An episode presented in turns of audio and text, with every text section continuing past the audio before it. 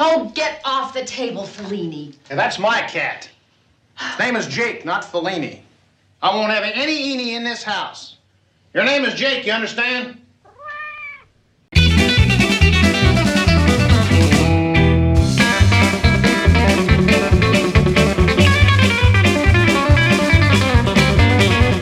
Welcome back to Quaid in Full, the podcast with all the fox to give about actor Dennis Quaid. I'm your host, Sarah D. Bunting, and I'm rating and reviewing every single audiovisual property in which Dennis Quaid has ever appeared. It's the finale of Quaid in Full's inaugural season, so I'm glad we're wrapping it up with a legit minor classic, Breaking Away. I was introduced to Breaking Away by family friends. Somehow, after babysitting for their son one night, I ended up with a VHS cassette on which they'd recorded three movies Breaking Away, Diner, and a third one that was actually in the middle of the tape that I watched once and then always skipped after that, and I'm almost sure it was The Graduate, which, nothing against The Graduate, obviously. Of the three, it's probably the one they'll still teach in 200 years when everyone consumes Cinemoyland Green through iPorts or whatever. It just didn't speak to me the way the other two did when I was in my mid teens.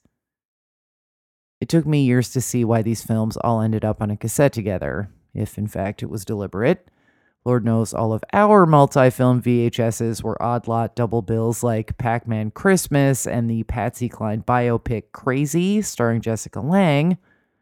But Mr. Conan, may rest, did seem like the type to make sure like ended up with like on the movies cadged from HBO tape shelf. The label was typewritten, is one piece of evidence there. On the other hand, they didn't seem to mind that I adopted the tape, so who knows.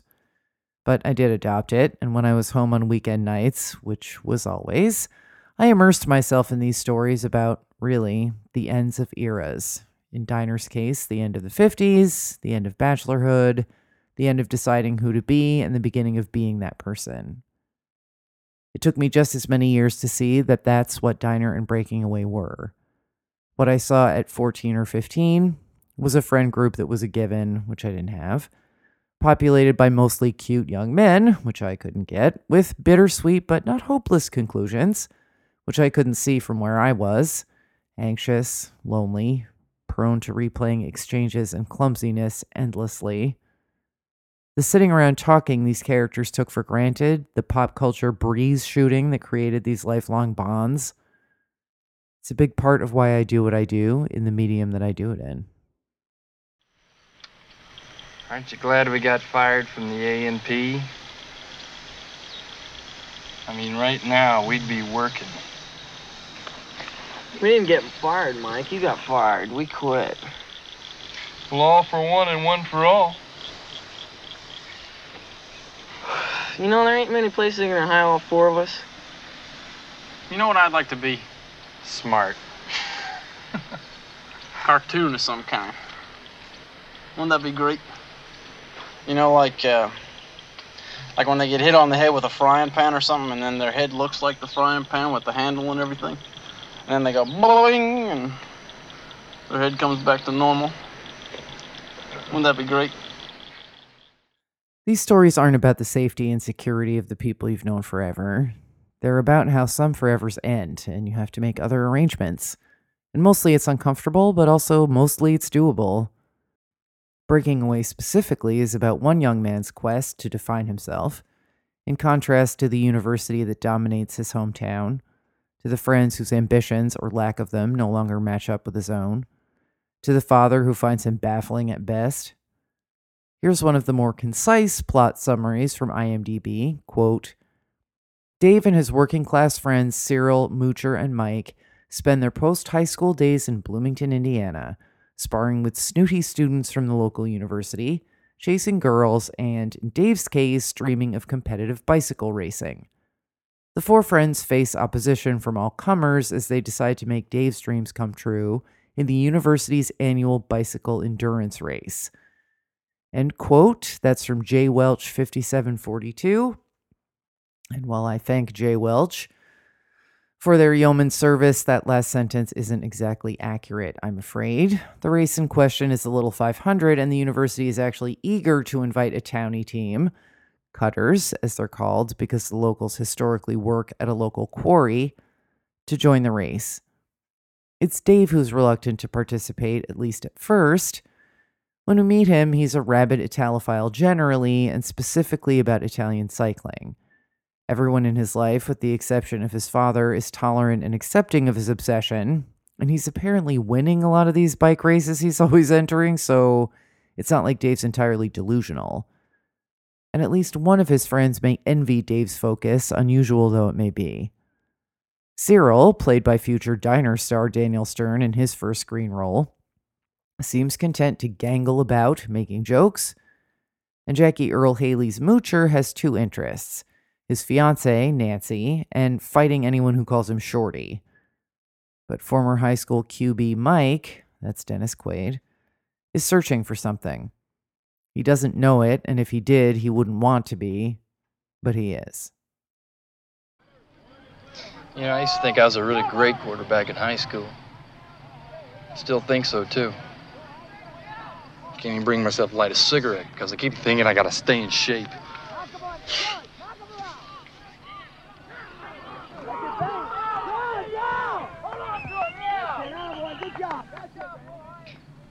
You know what really gets me, though? I mean, here I am, I gotta live in this stinking town, and I gotta read in the newspapers about some hotshot kid, new star of the college team. Every year is gonna be a new one. Every year is never gonna be me. I'm just gonna be Mike. 20 year old Mike. 30 year old Mike. Oh, mean old man Mike. These college kids out here, they're never gonna get old. They're out of shape. Because new ones come along every year. They're gonna keep calling us cutters. To them is just a dirty word. To me, is just something else I never got a chance to be. Mike's insistence that they all stick together, still, for everything, is starting to cause tension anyway. But Dave's real issue with riding in the Little 500 with his friends is that the college girl he's wooed by pretending he's an Italian exchange student named Enrico will find out he's nothing of the sort. Yeah, sure. Uh, look, Mike, I'm gonna be working that day, okay? Working? Yeah. I'm gonna get a job. By yourself? Yeah, I need the money. Hey, hey, thanks a lot, Dave. That's really great. You're a real pal, you know that? I bet you won't be working on the day of the Italian race. Mike, the time comes when we just all have to go our own ways, you know? Oh, you're a real adult, aren't you? B-Town boy grows up. It's gonna happen sometime. Oh, yeah. Is that what Nancy says? You can just leave her out of this. Just shut up, would you? I wasn't talking to you in the first place.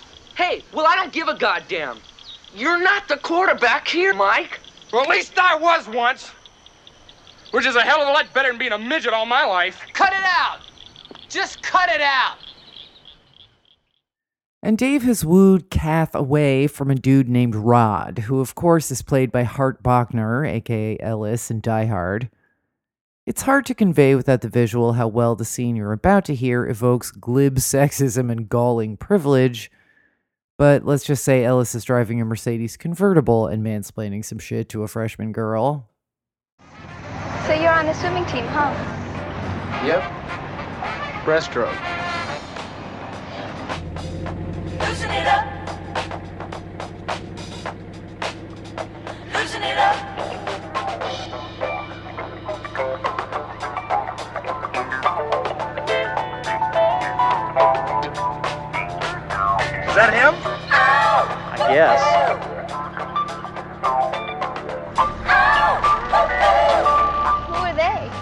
Bunch of cutters.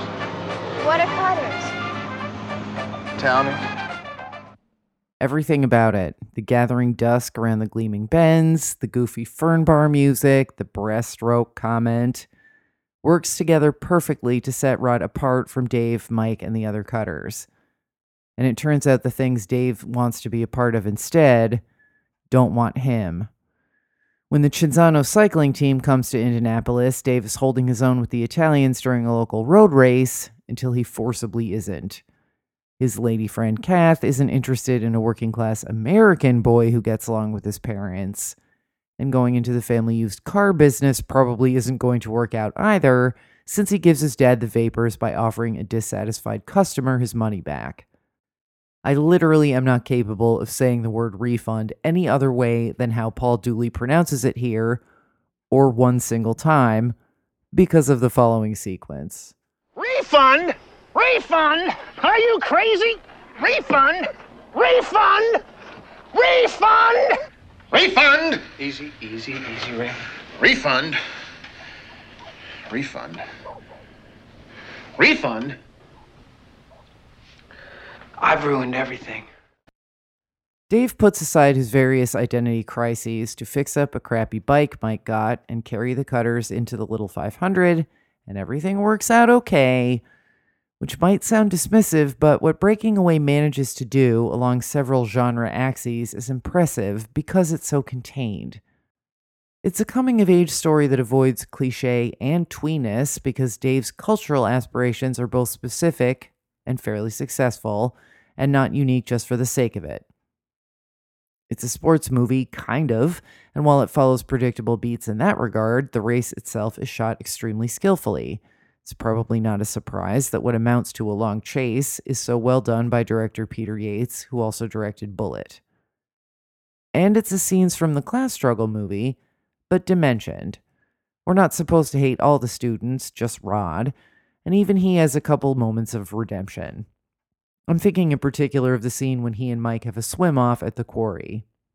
Mike is badly beaten and already kind of flailing, and launches himself at the finish line rock and cracks his head open, then launches himself back into open water.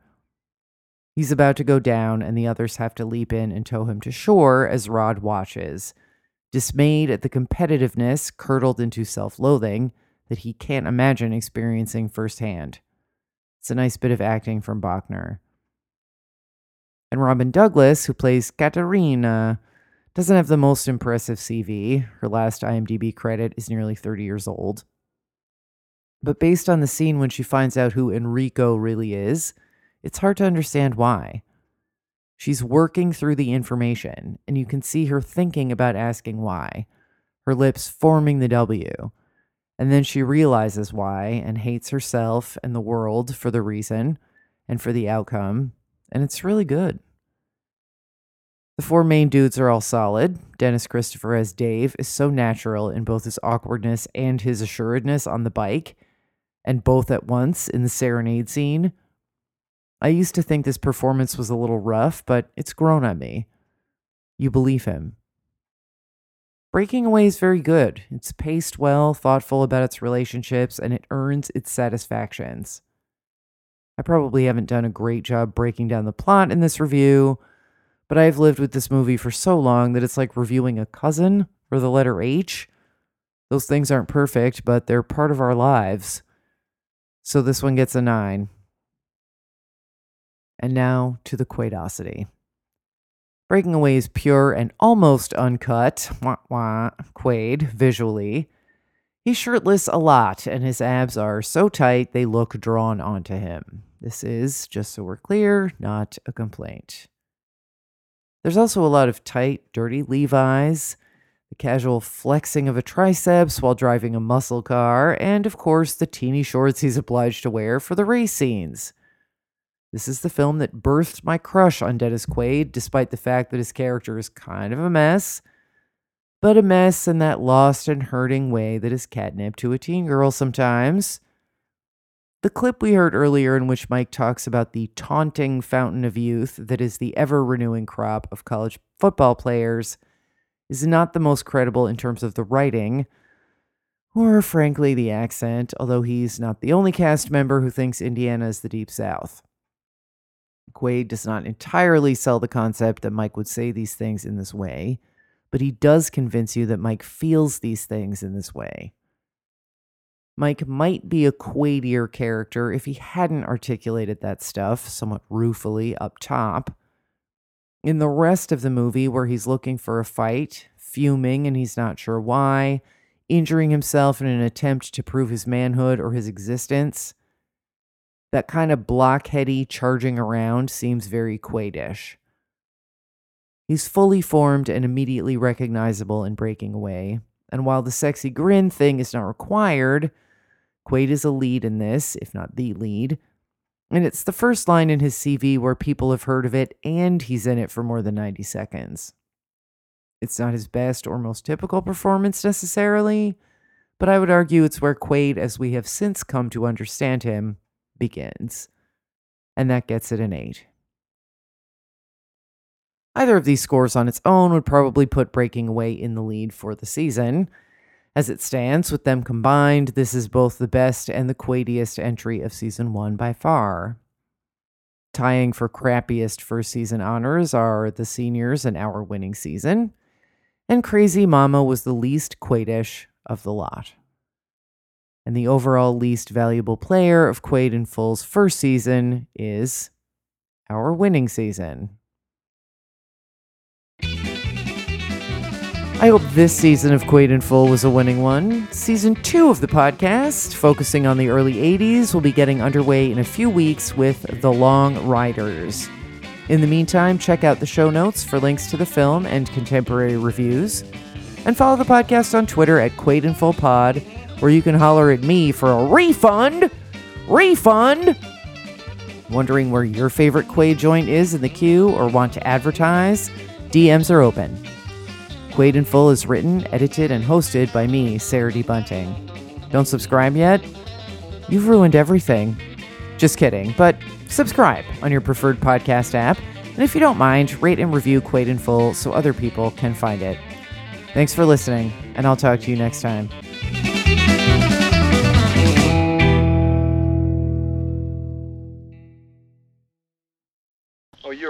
adult, aren't you?